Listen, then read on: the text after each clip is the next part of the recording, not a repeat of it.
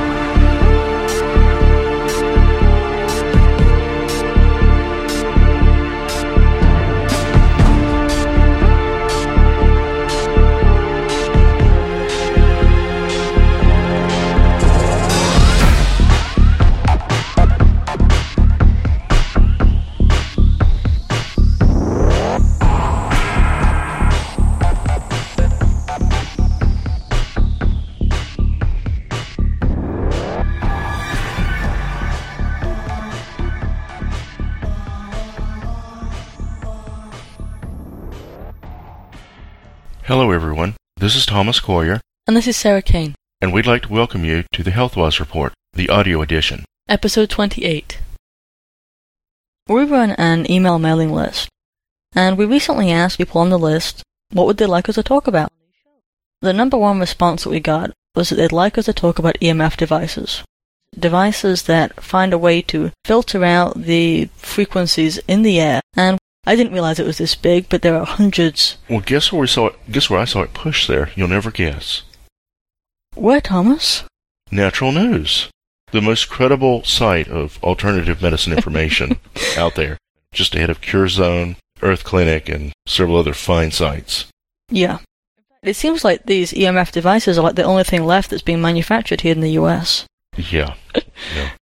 Anyway, I want to read a few quotes from some of these websites because I had to go and I find it incredible. You will too if I could just provide you with a couple of quotes. Here's one.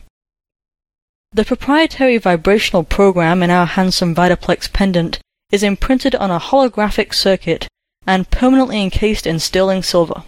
Wow. So a holographic circuit is what? A circuit that doesn't exist? It's a picture, a holographic picture.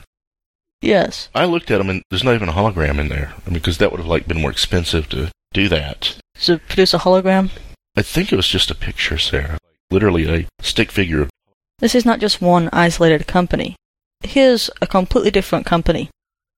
The plate employs sacred geometry, the principles of feng shui, an energized Really? silicon dish, Wow. and crystal catalyst technology. Would you get me one of those? It's a plate. That's what their special silicon dish is. It's a plate. What was that? Feng Shui? What was that, Sarah? The principles of feng shui. Wow, that sounds like some powerful stuff. Yes. It was a plate with little crystals glued to it. And these companies assure people don't do any testing. Here's the testing that you're supposed to do. Don't test it. Okay? That's always telling, isn't it? There's a more powerful way to test it, and you do muscle testing. Now, I'll tell you what muscle, muscle testing is. Yeah, please do. It's when you, for instance, pick up a gallon of water, and you hold it as high as you can for as long as you can, you time it. And then you plug in your special device and do the same thing again. And the placebo effect will cause you to be able to be stronger the next time. Because you want to believe that you'll be able to do it longer. Exactly. Mm-hmm. And that is the sort of testing. Well, Thomas is over here grinning at me, like the cat that caught the canary. See, Thomas is an electronics expert. He went to school to study engineering, and he can fix just about anything that you throw at him electronically. So why don't you take this one, Thomas? Well, you're doing so well with that. I wanted to, I wanted to hear more about the Feng Shui or whatever it was, Sarah, or the sacred holograms with the special geometry. You know, in school I never learned about any of this stuff, so it was quite fascinating. I imagine. As Sarah told all of you, this is a hot topic. When we asked what people want us to cover, we got flooded with messages about, please cover this. We were like really shocked. Shocked because we thought that this sort of thing wasn't really making inroads in alternative medicine. We didn't know that it had been. Surprisingly, this is a very popular topic. It's being pushed by certain websites like Natural News, so a lot of interest has been generated. So here we are on this topic. I can understand why people would be interested in this. We know radiation is bad. Radiation is terrible. And as our society becomes more technologically advanced, we're of course being surrounded by more and more technology, which means more and more electronics. That means more and more radiation. The topic of radiation is a very complex one, and I certainly don't want to start out throwing out a bunch of ridiculous formulas like alphabet soup to try to make anybody understand this. And quite frankly, it's not my forte. I'm not a radiation expert, but I do know the basics, and that's what's important. One thing that'll help people understand what I'm about to present is to use an analogy. And a good analogy is light. Light itself is a form of electromagnetic energy. We don't think of it that way, but it is.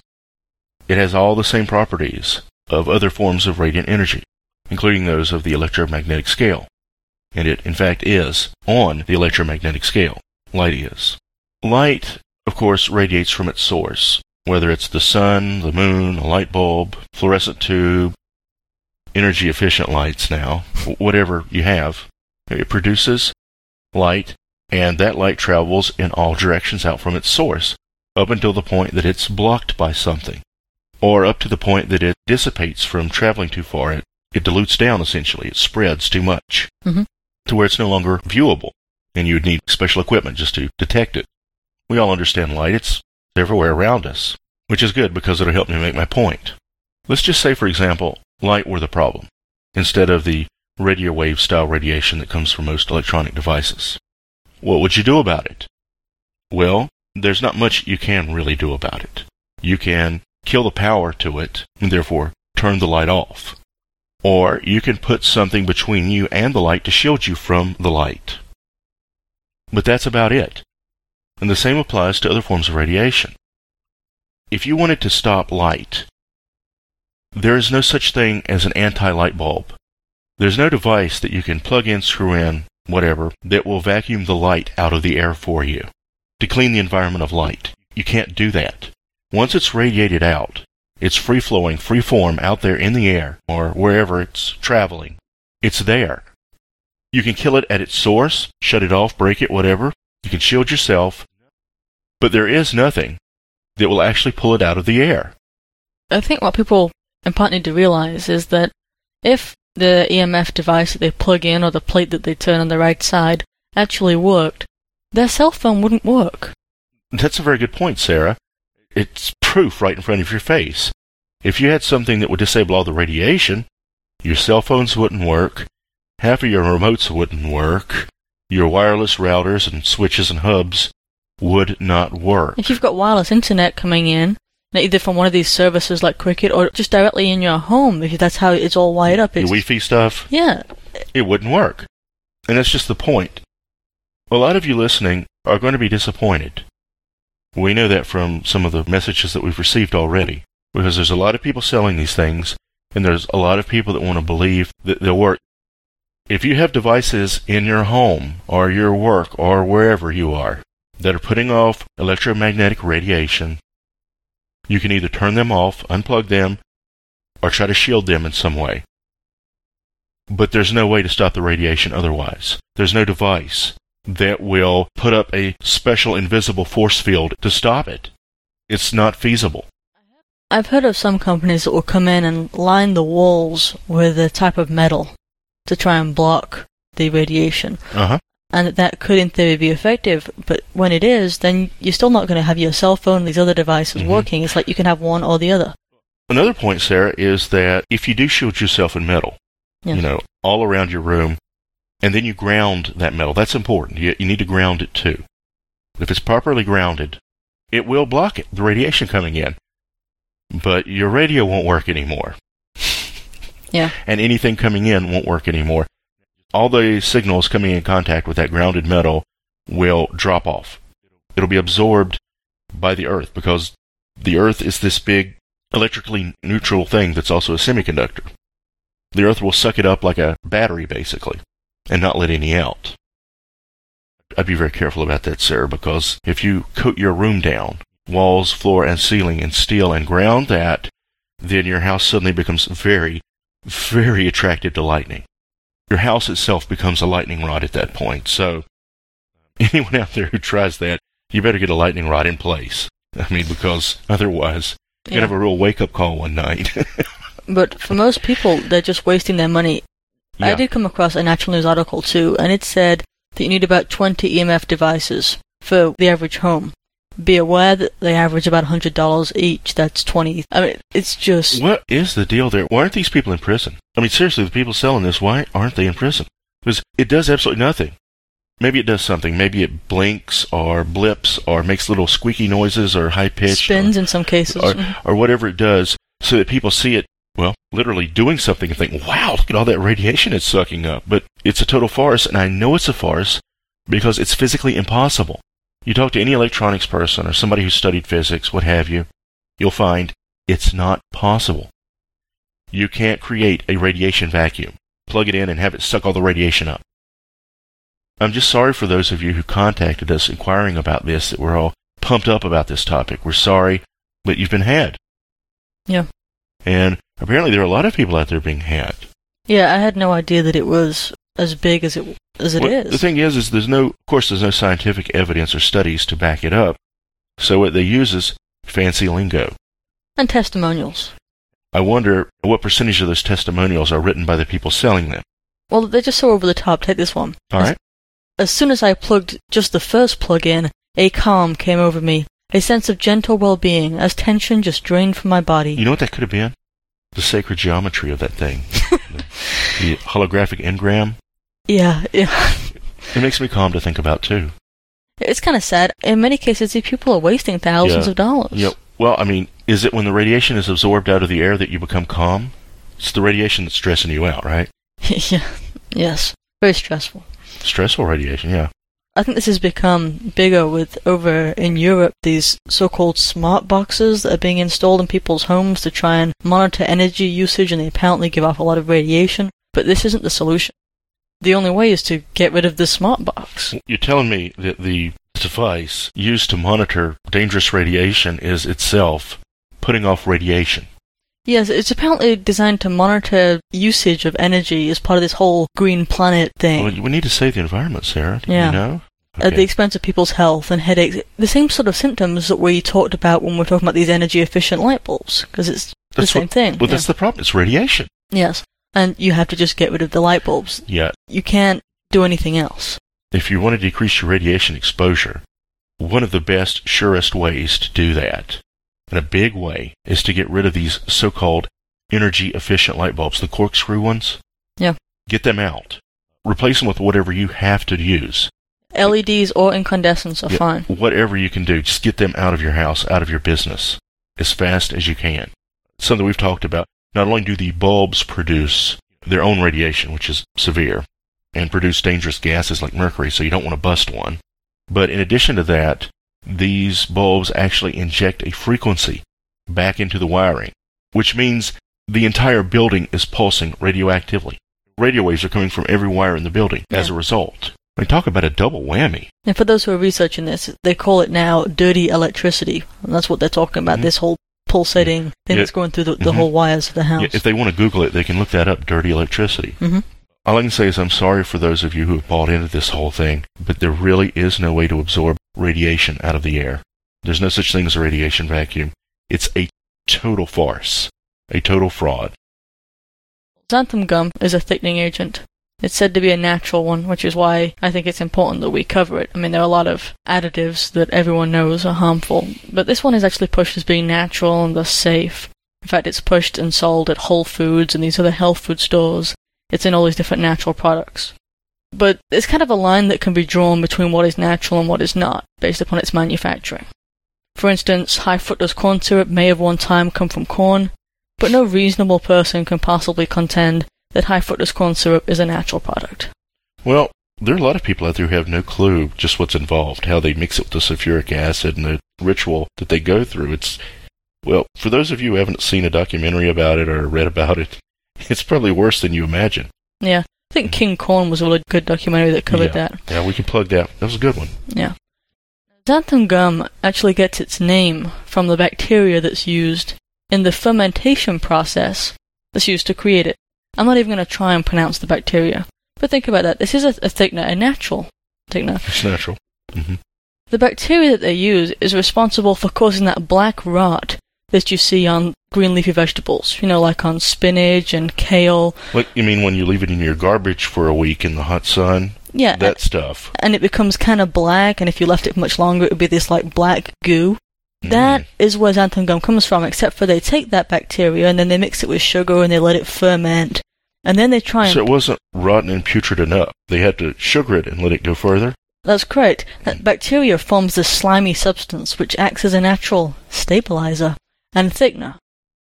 And then they try and pasteurize it to try and kill the bacteria because of how harmful it would be. Then they have to try to kill it so that it's safe for human consumption. Yes, seriously. hmm And then they put this into products as a thickening agent and pretend that it's natural. In fact, the manufacturer of Simply Thick, which was actually for infants, failed to properly pasteurize it once, resulting in the deaths of two infants and all these other major gastrointestinal problems. And what I'm talking about is the lining of the intestine started being destroyed in this case that's kind of like parvo for a dog. So it's like parvo for humans. Yeah, That Actually killed people. exactly. It killed these infants in a truly horrific, horrible way. And that is what we're dealing with. And you all know exactly what country this is being made in. Because no, no. that What country, Sarah? because it's only in countries like China that would allow this sort of manufacturing process to go on. We we don't produce stuff like that here because here in this expensive. country you have to have all these different vats. You have to have everyone has to have a spacesuit. Over in Mhm. China, they can just get their slave children to do it. Yeah, the, Without the the safety 12-year-olds, precautions. right? The Exactly. 12-year-olds making it. Yeah, and this is in ice creams, it's in yogurts, you know, some of those that are specially sweetened and thickened because they remove the fat so it's not thick anymore. That makes it healthy, doesn't it? Yeah, it's in some toothpaste and Mhm. salad dressings. It's everywhere. Yeah, you see, they remove the fat and they put that in it because, you know, after all, they're concerned about making it healthy. Exactly. Isn't that incredible? Yes. Yeah, because you know, you know how dangerous milk fat is, right? I mean, it's Oh like it's like marijuana. I mean, isn't it? I mean, milk fat. Yes, yes. and I just wanted to kind of cover that hmm because I just find it galling. I do when you have a company that says, "Hey, look at this new It's natural product." Yeah. It's all natural and healthy. Uh huh. When it's gone through a process like that, it's like, for instance, how much work does it take to get an oil out of corn, or for instance, this slimy, sugary substance that is high fructose corn syrup? Just think about it. Look at corn. What would you have to do to turn that into this thick syrup? You would have to have quite a chemistry laboratory, Sarah. That's what you would have to have. Exactly. It's not like they. Some people may think it's like flaxseed. You put it in the big press and you squeeze the oil out. You know, it, it's not like that at No. all. It's just it's not even an oily vegetable. it's it's crazy, really. It's kind of like that with sugar beets. They have to go through this long process with acids to get sugar out of sugar beets. It's not like you know with cane juice. They can just, Just press it it. and, and just no, it's not like that. Mhm. In fact, they can't even get good molasses out of beets, so they have to kind of mix and match out of both sugar cane and regular sugar just to get some brown sugar. It's, All the wonderful world of chemistry. Yeah, then we can all brag about how natural. How natural it is when Yes. they're done. Some people experience indigestion often. Most people, when they do experience it, go out to a grocery store and get a pharmaceutical antacid, something to neutralize the stomach acid because they believe there's too Mhm. much acid in the stomach and they need to compensate for that. With some kind of alkaline. Exactly. And you know, for some people, it, that's not enough. They have reoccurring problems anyway, regardless. They keep having the indigestion and so forth. They actually end up going to a doctor to get this high-powered prescription stuff. Yeah. You know, when the stuff from the regular retailers just isn't enough. Yeah. And there are other people in the alternative movement even who decide, I don't want to go the pharmaceutical route, but what I'll do is I'll take some baking soda Mhm. and it It- will neutralize the yeah, stomach acid. It's a very serious chronic problem out there. I mean, it's very pervasive. Yes. The problem is that both of these approaches, alternative and mainstream, both miss the real problem, and that's that it's not that you have too much stomach acid, it's that you don't have enough. Because you have so little stomach acid, the stomach has to churn Violently. violently, which gives you this horrible sensation, just to make use of the acid that it does have. you guys can probably remember back to your high school chemistry. You get a solution in which there's an acid, You know, let's just say you're using an acid and you're going to dissolve something. You put a piece of metal or something in there to dissolve and combine. At a certain point, you get a saturation point. You can't dissolve it anymore because the acid solution is so like infused with the other material that you can't do any more with it. it nothing happens. No, no reaction anymore. So what you have to do is you have to physically increase the saturation point by applying heat or shaking it violently or some other interaction with it to make it absorb more of that other thing, that metal or whatever is supposed to be dissolving. The same thing happens in the stomach. If the acid isn't adequate, then the body has to learn to compensate for that, to try to get it digested anyway. And it does that with physical force, this churning and grinding and stuff that it, the stomach does. Just like when it's really hungry, you know, your stomach churns. Well, if you're full of something that you can't digest because your acid isn't adequate, then your body has to compensate. And if it can't give it enough acid, or give it a strong enough acid, then it has to use physical force to try to force it to combine and dissolve even more. Yeah. Now, people, I imagine, are probably thinking, well, if this is true, if I just don't have enough acid, then why does the antacid, why does it work? Why does it get rid of this Yeah, how does it work? Well, when it works, it's working because it's mixing an alkaline substance with the hydrochloric acid that's in your stomach, and it's making it less acidic, which makes it burn less. Your stomach is probably still moving somewhat. You're still having the same issues, but it doesn't hurt because the churning no longer shoots an acid up into your esophagus anymore that hurts. You see, the acid doesn't hurt in the stomach. Mhm. The stomach is made for that acid. It's not a problem. The problem is, is when it starts going up into the esophagus because there's too much physical force, the stomach's churning too violently. Just is splattering up. It backs up into the esophagus, and then suddenly, bang, the pain kicks in. You feel the burning. That's what's called heartburn. You literally are being burned on the inside by the acid. Your own body is being eaten up. hmm And so, yeah, of course it hurts. But as Sarah was saying, you neutralize that, and then it no longer hurts you. The acid doesn't burn you. Because But it's not really an acid anymore. It's not really an acid anymore. And more importantly, it's not really digesting your food properly anymore. So, in addition to not really solving the real problem, you end up with malnutrition as a result of chronic usage of antacids. hmm If you have indigestion, one thing that you can do immediately to fix the problem and to demonstrate that what we're saying is actually true is you can drink a little bit of apple cider vinegar. A lot of people who've never heard this before is going to think this is crazy. You've got heartburn. You're drinking vinegar. It sounds. It really does sound crazy, Sarah. It does, but if you're willing to have a little faith, Yeah, a little faith there. uh, and we had a little bit, and we tried it, yes, and it indeed works. Here's what's amazing: and you people aren't going to believe this until you try it, and you've got to try it. The next time you have heartburn, take some apple cider vinegar, about two tablespoons worth. is usually ample, maybe three. And if it bothers you, and it sometimes bothers us, you know, when drinking, because it's, it's kind of strong. You know, when you're drinking straight vinegar, Mhm. chug it with some water, chase it, follow it with some water, and you won't have any problem. And the most amazing part of it is, is how quickly it works. You take an antacid, and I haven't taken one in many, many years, but I remember what it's like. You take an antacid and you wait between five to ten minutes for it to kick in, and often I'm belching the whole time because, of course, it mixes with the little bit of acid that is there and produces a gas. That's what happens. You know, you mix vinegar and baking soda or any other acid base, you know, gas. any other alkaline acid mixture, you're going to get gas come off. So you're, you're actually gassy, or you're, you may even be in more pain initially. As soon as you take the antacids, and I, I remember being there. I Yeah. remember it. The thing about the apple cider vinegar is there, there's no side effect. There's no gas. There's no belching, and it works like almost instantly. The tablets you take, the symptoms go away in like five minutes. You take vinegar, it's gone in like 20 seconds. hmm And it really is like that. It's something we like to tell people about, the whole vinegar thing for when you have indigestion, because it makes people believers. You can do this, bang, it's over with, it goes away, you digest your food better. It's not just a matter of getting rid of the symptoms like it would be with the antacid tablets. You actually help digest your food better. You're giving your body a boost instead of hindering it. You're working with nature instead of against it, instead of fighting it. So you won't just immediately feel better, you'll actually feel better the rest of the day. And if you're one of those people out there who has indigestion constantly, you'll see it. Yeah. There's no mistaking it. If you listen to us, you try it, you see for yourself, we've got you. You're our people. You'll know after that. we're for real. Our medicine actually works. Yeah. Unlike this other stuff out there that just sort of suppresses the symptoms temporarily. Antacids make the problem worse.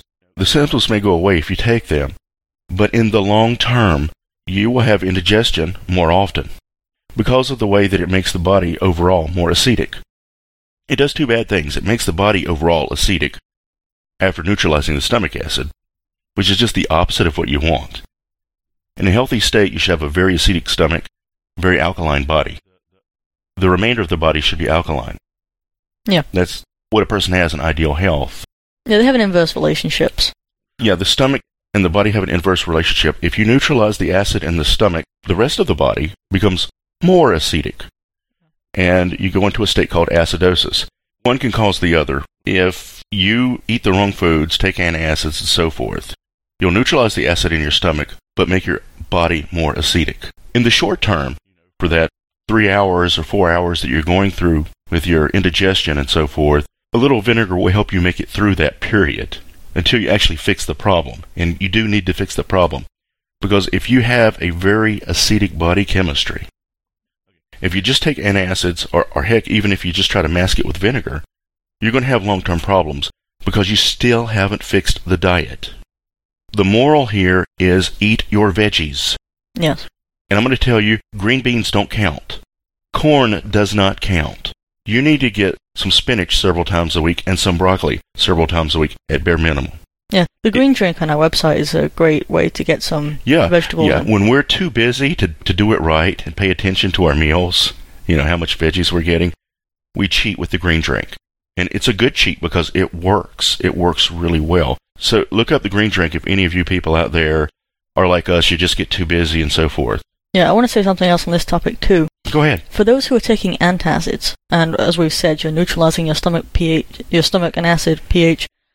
What that does is it stops your body from being able to digest food, which means that you can't digest the nutrients properly from the food. hmm And because you're not getting those nutrients, that is also why you're going to get indigestion more often. Because you need those minerals, you Mhm. need your zinc and your magnesium and you need salt.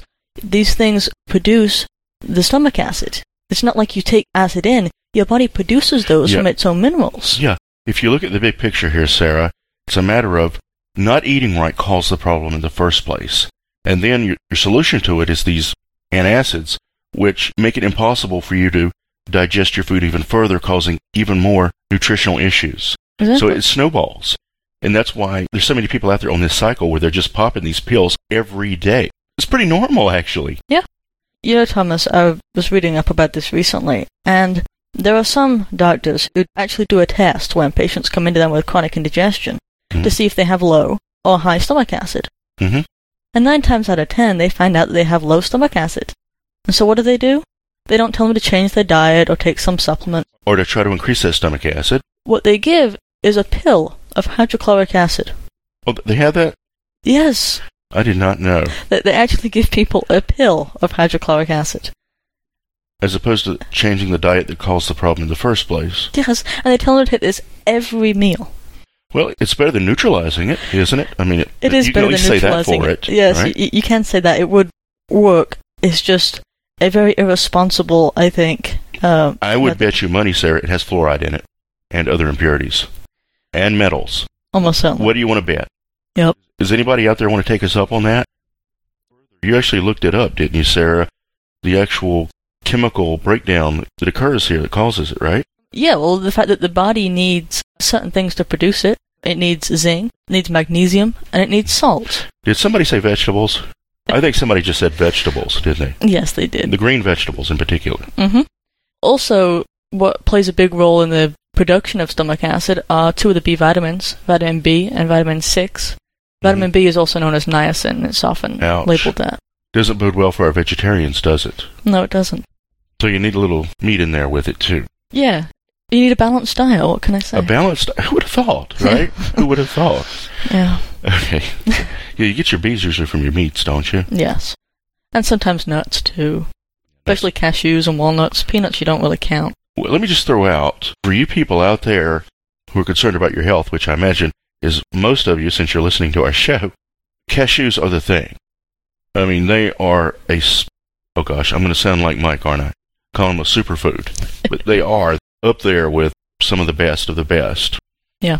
And they have certain compounds that suppress appetite and compounds that enhance mood. In addition to having just this incredibly broad mineral makeup, don't they? Yeah. They're like even better than like walnuts and what was the other one? Pecans and so forth. They're just like the best snack. If you want to be healthy, in addition to maybe having some fruit on your desk or what have you, have some cashews. They are outstanding. And they taste great too. And they taste good too, yes. It's a win win, isn't it? It is. Alright, I guess we should move on. Sure, sir. Go ahead. What would you like to jump to next? For those who still watch TV, they've probably seen commercials designed to terrorize people about whooping cough or pertussis, and about how Mm-hmm. pregnant women need these vaccines, and anybody who's near children, essentially everyone, needs a vaccine. Of course. You want to be safe, don't you? And we've had, you know, a couple of people mention, well, is this a good idea? Should I get it? You know, um, because they're scared. And, Yeah, and that's the- exactly what they're doing. They're playing Well- terrorism games because there's no science here. Well, there isn't. Has there ever been a vaccine that has actually been studied in a controlled study with an independent party, large scale, with double blind controls? Has has there ever been one? No. People talk about the science of vaccines. They have no idea. There is no science. There's never actually been a valid scientific study of a vaccine. No. And do we test, for instance, the IQs of unvaccinated kids versus that of vaccinated kids? Oh, I so wish they would. And how about how often they get sick? Anything like this? No, none of it's been done. And how about what happens to a child who's had all of these vaccines? My favorite is is when you compare the rates of autism in unvaccinated versus vaccinated, whereas pretty much autism doesn't exist Yeah. in the unvaccinated. It's virtually unheard of. Exactly. And in the regular population, I can't remember what the numbers are huge now. Yeah. Can you remember? I, I don't remember. When I heard it, I was blown away.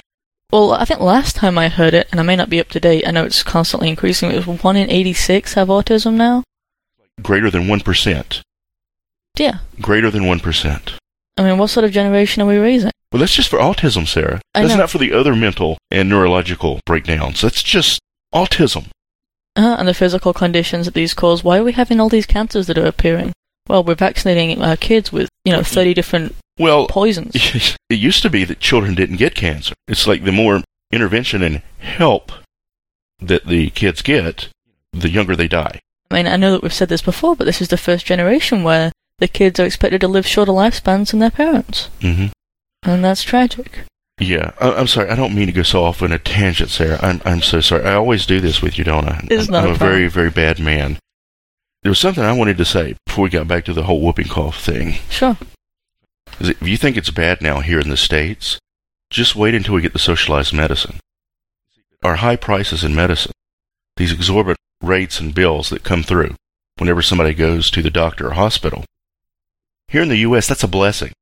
People don't know that. Imagine what it's like when we go socialist, when it's all free for Americans. When every therapy and treatment is, well, seems to be free at least. And you're paying for it in one way, Yeah, but they've already paid for it. Yeah. it's already been paid for in a sense. Can you imagine the carnage? I mean, Americans are the most hypochondriac people in the world. We have the highest priced medicine, the most expensive medicine, that's supposedly the most state of the art and scientific. That's what's claimed. And look at the carnage now with people barely able to afford it that can just go to the doctor when they are desperate. Imagine when they aren't desperate anymore. Yeah. Imagine what the establishment is going to do when it's a free for all. The money is just flowing unlimited and every treatment is free. Sarah was telling me she grew up in England where they have their free socialized health system. It's not really free, of course. They actually end up paying more, but it appears to be free. You don't have to pay when Yeah, you pay go. through taxation. You pay through taxes. And she like never went to a doctor. I mean, over there you don't go to a doctor unless you need a doctor. Yeah, so people don't just go to a doctor for a cold generally, unless Yeah. it's really bad. If you've got tonsillitis to the point that you're struggling to breathe, then you go. But When I was growing up, it was just the opposite for me and all my friends. Mhm.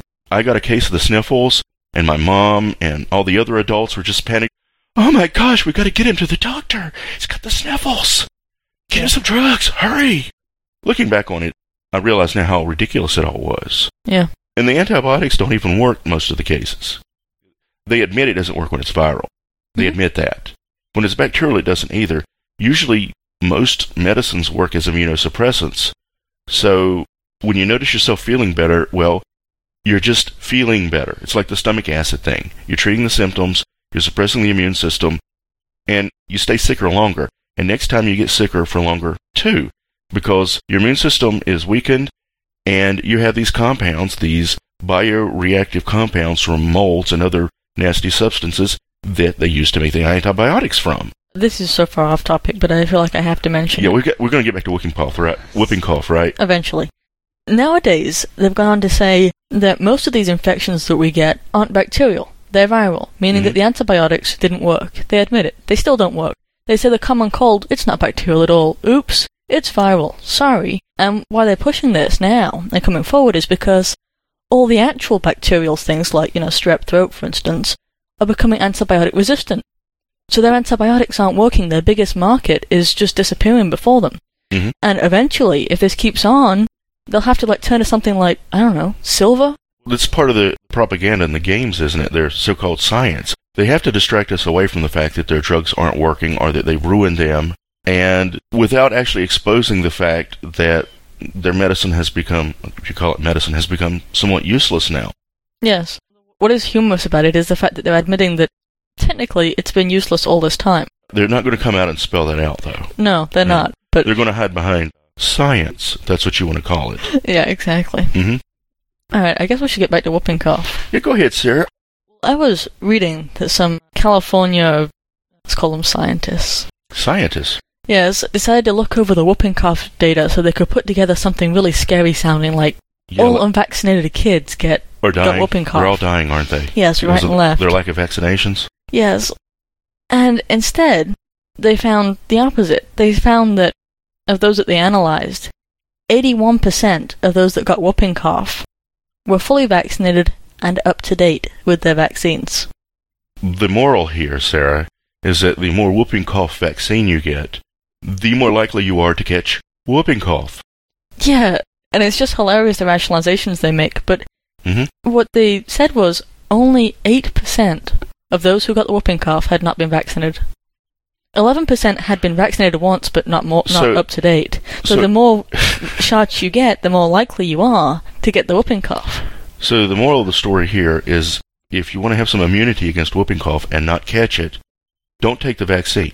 Yeah, the vaccine that contains whooping cough, coincidentally. Well, that happens a lot, doesn't it? Yes. They have these live attenuated viruses that don't actually die. They stay dormant in the body until just the right moment. Yeah. I just thought to mention that because whooping cough has been this latest thing that they've been trying to Terrorize. terrorize people and beat people down over not vaccinating their kids, and it's evil, Mhm. and it's totally unscientific. One quote here from one of the, I'm going to call them researchers, Scientists. researchers, right? Scientists. said, We started dissecting the data. What was very surprising was the majority of cases were in fully vaccinated children. That's what started catching our attention. I bet it did. That would catch my attention. But yeah, It's been catching our attention for a long time, in fact. Yeah. The fact that those who are vaccinated seem to get these Diseases. diseases, yes. Yeah. Yeah. At a higher rate than the non-vaccinated community in which the disease is going through its natural die-offs. Because that's what happens with the diseases. It's not that they're cured by the vaccines. Epidemics go away on their own eventually. The general population essentially develops an immunity through exposure even though the disease may not manifest itself fully in most people. Yeah. It's like in this case, either, best case scenario, the vaccine isn't working, or the vaccine is causing it to happen more often. Well, you compare 80, 80 something to 8%, Sarah. It's pretty clear that it's not just not working. It's actually causing it. Mhm. The numbers don't lie. The marketing sometimes does, of course, and what you see on the news sometimes a little less than completely honest. Just a little. This reminds me of chickenpox, the chickenpox vaccine, Sarah. Now, when you give the chickenpox vaccine, you're giving it to a person who may or may not have developed chickenpox in their lives. Mhm. You don't know ahead of time. You're vaccinating them for it ahead of time, but since you're giving them, and I believe it's a live strain in chickenpox, that means that that person will develop chickenpox later on or shingles later on. You see, before it was a, it might happen to them or it might not. But once a person has chickenpox, it never dies. It goes dormant. I think it's one of those diseases or those pathogens that hides in the spinal cord. Yeah, forever. because it's part of that herpes family of viruses, and they all Mhm. do that. They, they just live die. there forever. it doesn't die. Even the attenuated version of it doesn't die. Mhm. So you virtually guaranteed the person is going to be very sick at some point because of that. And I've heard that it's worse than the real thing. The- The strain they inject you in, once it stops being dormant and it comes out as either chickenpox or shingles, it's going to mess you up. Yeah. Because of that vaccine. Well, Thomas, that's when you take the shingles vaccine. Do they have a separate shingles one? They do, and it's utterly ridiculous since But it's the same shingles is a manifestation of exactly the same So thing. that's an excuse to give you the same vaccine twice yes. because it's the same disease Yes. with a different name. Yes. Ah, science, huh? Science indeed. Science is great, isn't it? Please check us out and read our reports at the Health Wyze Report website. You can find us on the internet at healthwyze.org. Take special note that WISE is spelt W-Y-Z-E. We spell it W-Y-Z-E to emphasize wisdom. We are a not-for-profit organization, although we are not registered as a not-for-profit, non-profit, or any other classification with any governmental agency. Nevertheless, we are a non-profit organization, so we're always needing donors to help us to continue our work, whether it be the equipment for these radio shows, our website and network infrastructure, various fees for our movie productions, and of course, the occasional video game to help us maintain our sanity through it all. If you are someone who cannot donate, or who does not wish to, you can also support us by visiting our online store. That can also be found at healthwyze.org, and again, WISE is spelt W-Y-Z-E. We have to be careful about what claims we make about our products, including claims that can be verified, because we know of at least one governmental agency that would like to shut us down.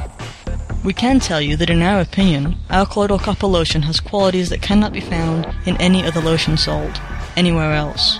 So if you have joint or skin problems of any kind, we recommend that you check out our lotion.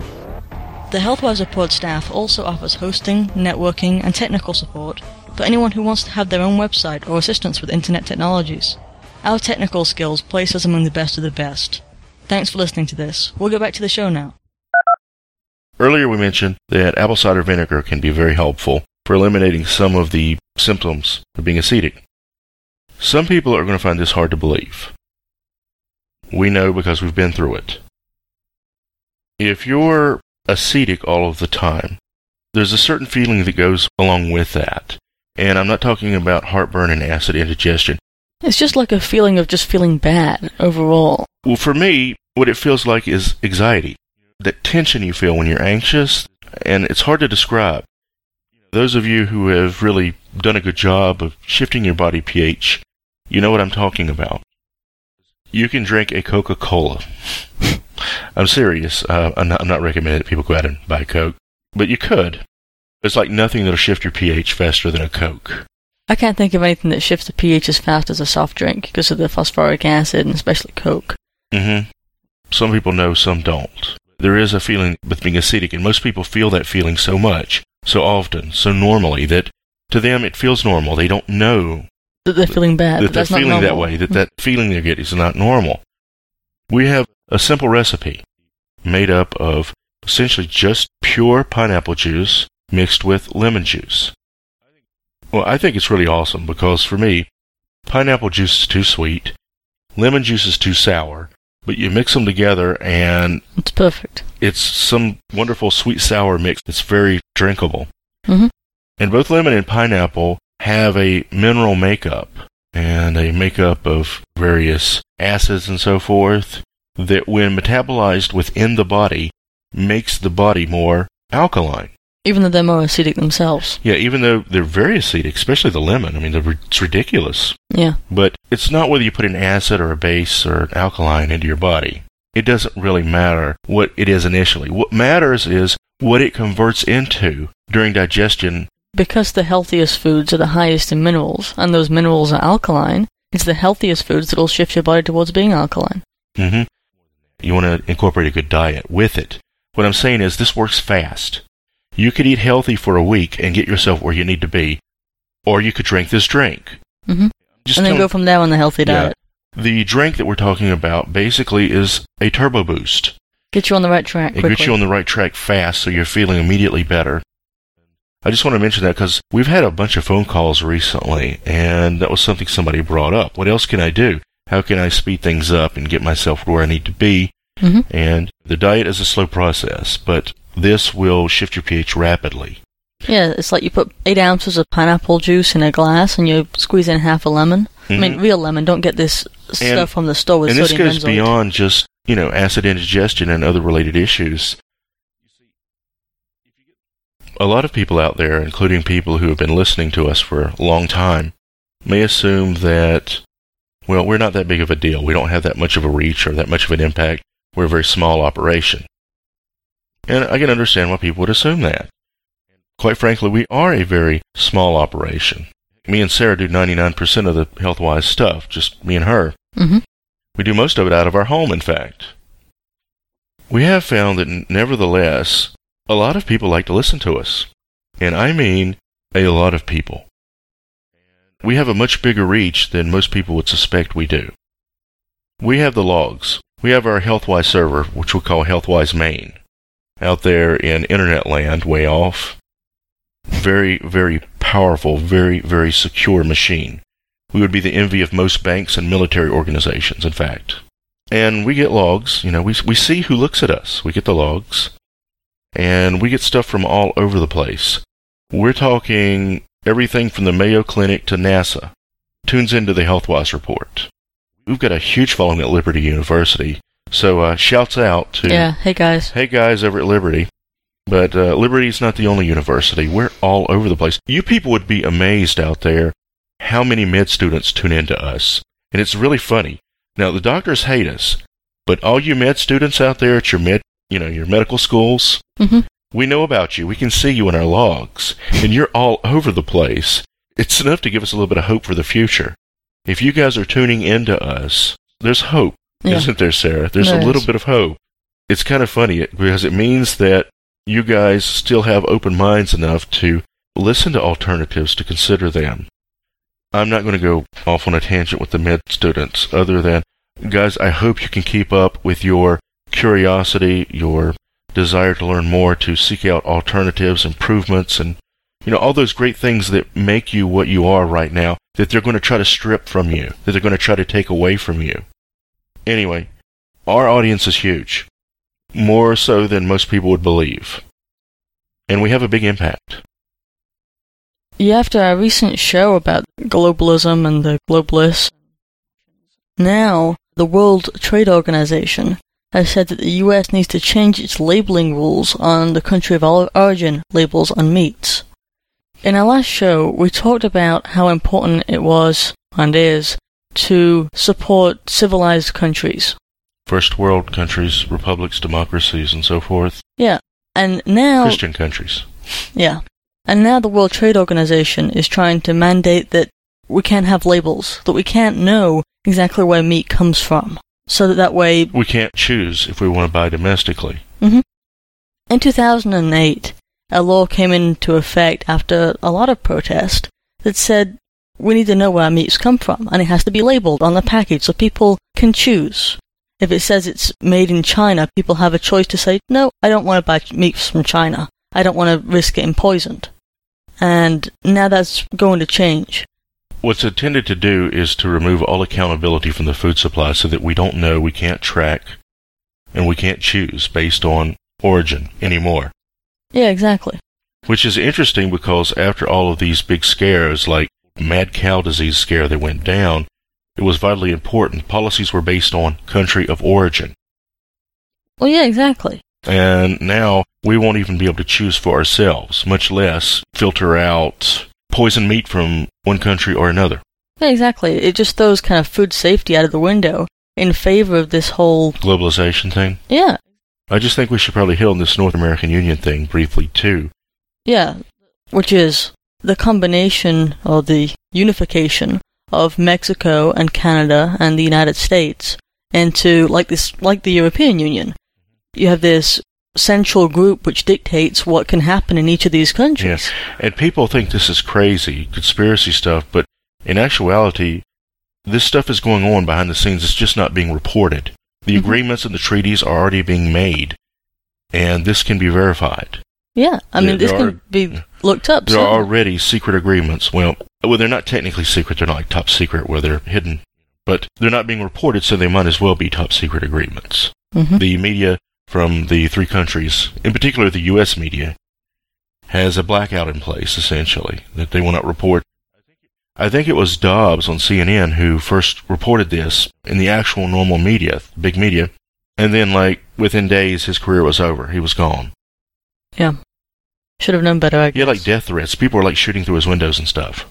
Most people just know about the European Union, Mhm. but there's also there's the South American Union, which has been fully established, and that you can look up. It's Yeah, it's in place, active yes. now. Now, The Uh-huh. only thing they're missing is the central currency, like Hmm. Europe. The discussions about central currency for the North American Union have already been discussed. and- Yeah, and they're going to call it the Amero. Yes. Isn't that cute? Right. This whole thing with the World Trade Organization saying how we can label our meats, I think it's about more than that. I think it's about setting a precedent in which the UN tells us this is what you're going to do, and we do it regardless of what the people want. And I think it's trying to reinforce that in the minds of most mm-hmm. of Well, most people. It, it is all about the UN. It's about the one world government united under the so-called United Nations. if people can't choose where their meats come from and they can't support their own industry, then to some degree all industries will collapse as people aren't able to support their own because we get our main funding, you know, for our own country from buying locally or at least in mm-hmm. our local area. Sarah, I don't know if you noticed a pattern, and this is something that Bill Cooper brought up. I don't remember where you'd find this, but I, I do remember hearing this specifically. For there to be a united one world government, a socialistic state, under the umbrella of one governmental organization, which is not legitimate, but which nonetheless is the governing organization, all of the lower level countries, the third world, second world, I'm not sure how to put this nicely, the bowels of the world and the world's industry have to be lifted up to get them closer to being like us on our level. Conversely, at the same time, for this to work, for the world to be united under a single government and a single currency, and for there not to be a lot of fighting, all of the esteemed first world countries have to be drugged down to their level, close to where they're at, too. Yeah. So we're all alike. We're all serfs. We're all slaves. And nobody has any real ownership. Yeah. And we see it. Countries like China are being propped up. They've got all of our industry, all of our money. We're being drugged down. Our form of government has to die. Our economy has to be destroyed. It's part of the plan. In order for us to be willing to establish this whole new currency, well, they're going to have to drag the economy down so they can So that ours is not worth anything. Exactly. So that's our only choice. Why not merge with others and therefore Well, actually get they- something of They an did. economy? They decimated Europe. Yes. The banking clans over there, who were part of this, decimated Europe so that all of the wealthy countries were struggling. Yeah, They caused this problem so that they could provide the great solution. The solution. yeah, that's the way it works. Mhm. Canada and the U.S. are both being drugged down while Mexico is being foisted up. Yes. That's by design. Yeah. What they're going to do is they're going to get us to where we're begging to be paid in pesos. And at that point, switching to the Amero will seem like a very welcome idea. On the specific label topic, I will say that I think it's incredible that there's any body that feels that it's able to say you can't put something on a label. They have the audacity. Exactly. I mean, whether or not it's actually in law that they have to put it, the fact they say that you can is just Yeah, it's like you're not allowed to tell people. Exactly. And it reminds me of the whole thing on milk, you know, where it says that there's no growth hormones in this milk, Mhm. and they're required to put a notice underneath that says, this doesn't matter, don't listen. Don't listen to them. The FDA don't listen to them notice. Yes. And the, the growth hormone thing doesn't matter anyway. it's disgusting. It is. Well, if it doesn't matter, why are they so afraid of people knowing? Yeah. I mean, seriously, it's why, why would they be afraid? They know People people, know care. Yeah, it's like the whole push to prevent us from knowing which foods are genetically engineered. It's exactly like that. Mhm. Because if people knew, they wouldn't buy them. hmm And they know that. No, it's not just a matter of they wouldn't buy them, Sarah. It's also a matter of if people could identify which foods were GE and which ones were not genetically engineered, they could study the effects long term. Yes. And people would have the choice to opt out of being part of this big experiment. Mhm. The universities could go to the grocery store, get everything they need for their study. And that's the big thing. Mhm. that universities cannot study genetically engineered. Not unless, not unless one of these genetic engineering companies made a deal with them and made them sign a non-disclosure agreement. That's the only way they could study it. Exactly. One university after another has written to the press and told them, we have this agreement with Monsanto, which is usually the great offender, where we can have the seeds and we can study this thing, for instance, how much they grow, but we cannot study safety without violating this contract, and at that point, it's illegal for them to come forward.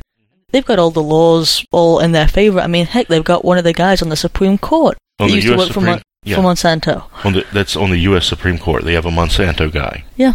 It's incredible. People have no idea how bad the problem is with the GE.